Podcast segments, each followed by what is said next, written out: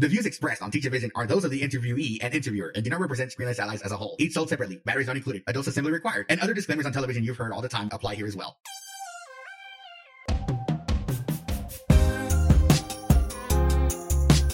Hello there, and welcome to Teach a Vision, where everyone has a different vision of learning. My name is still Jose Briseño, welcoming you to episode five of the podcast. Before we start with the episode, I would like to just say thank you to everyone that has been listening to the podcast, the ones that have been sharing with their friends on social media, to the ones that find our podcast just by searching for it which, well, right now, not that many people do that. In fact, none at all. However you found the podcast, thank you for your support. We really appreciate it and hope that we do not disappoint in any content we upload. We're also welcome to feedback, any suggestions, anytime, as long as they're not profanity words like and and but we really hope you enjoy Teach a Vision. All right, with the thank you out of the way, Let's start with episode number five. We're going to move a little bit away from the Texas Panhandle this time around. We're going to talk to a teacher of the visually impaired from Abilene, Texas. This is Sherry Lyon. On this episode, we're going to learn about how she got started in the teaching field and what encouraged her to be a teacher of the visually impaired, along with a bit of a success story involving some food. All this and more on episode number five of Teach a Vision.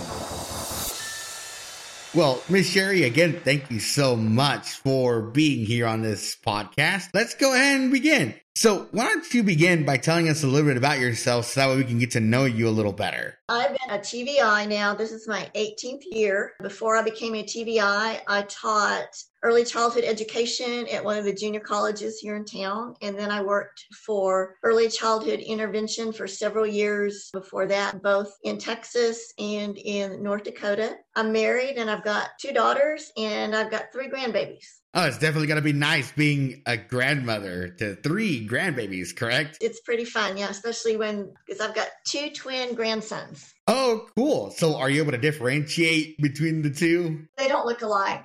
They're not identical, but they're busy. Very, very busy. All three of them.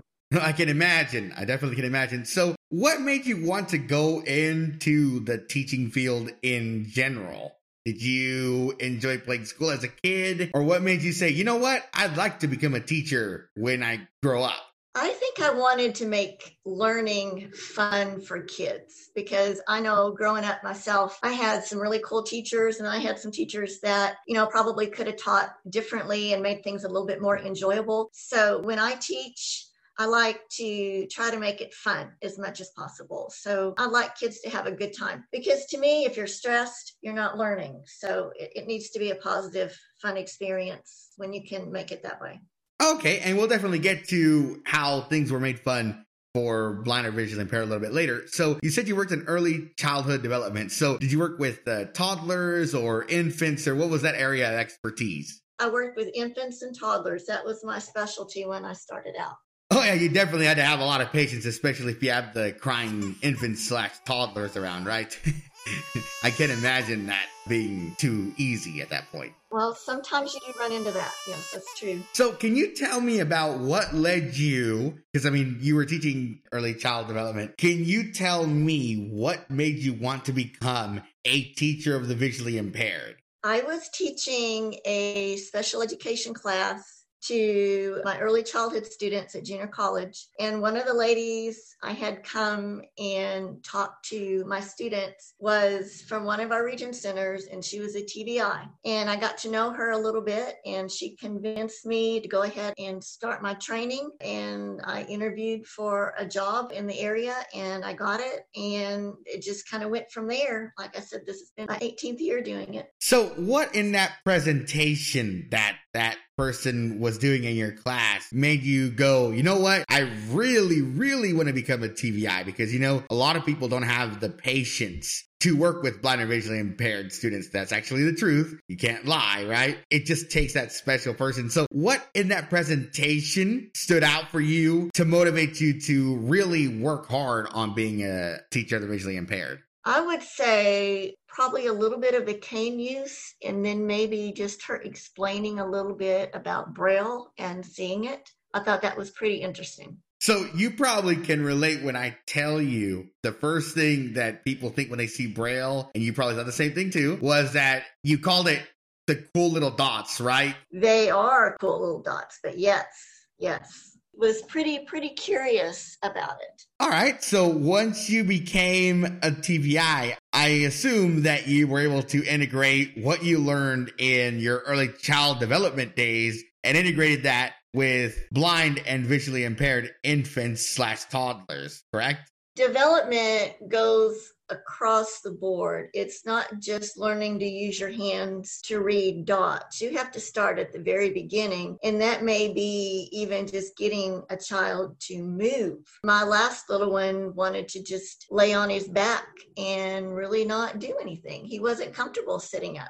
And I've had several babies that I've worked with like that. So just getting them to move a lot of times is the first step. And then I would also say it's not even just the development of the child, it's also trying to establish trust and a good relationship with that child and also the family. Because the interesting thing with TVIs, especially if that TVI tends to stay at a school district or an area for any length of time, you tend to follow that baby from the time it's first identified all the way up through the years in school. Like I said, I've got one that I started with years and years ago that just graduated not too long ago. And now I've got a seventh grader and I've got a kindergartner. So it's interesting. You don't just do second grade and you're done and you get another group of kids. So you tend to follow these kids all the way through. So it's important to build that relationship.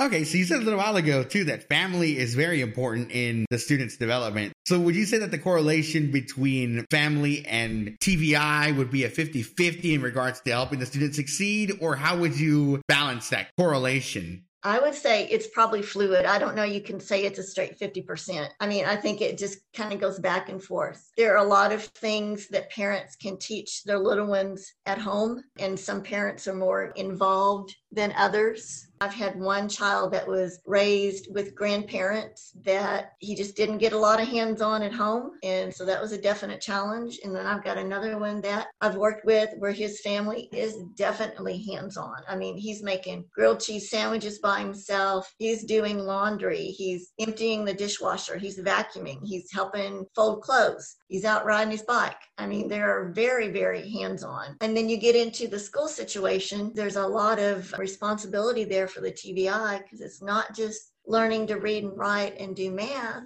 but you know, sometimes there's things like tying shoes and identifying money, organizational skills, technology. So, I mean, I think it's just a very fluid process as far as what the family's like, how much they're involved, where the child is in their learning, you know, developmentally. It just kind of depends on the family, it depends on the child. It's just fluid. Definitely makes sense. Definitely makes a lot of sense. I really appreciate you sharing that. And by the way, after we were done recording this interview, I actually got me a grilled cheese sandwich just because I actually craved one after she mentioned the grilled cheese sandwich. Thank you for joining us for episode number five of Teach a Vision. Stay tuned for episode number six, where we will discuss Miss Sherry's teaching style plus some gummy bears. In the meantime, check out our website at screenlessallies.com. S C R E E N L E S S A L L I E S.com. All one word. Like us on Facebook, facebook.com slash screenlessalliesofficial. Send us an email, info at screenlessallies.com. We hope you enjoyed episode 5, and we'll see you next time. Thanks for listening.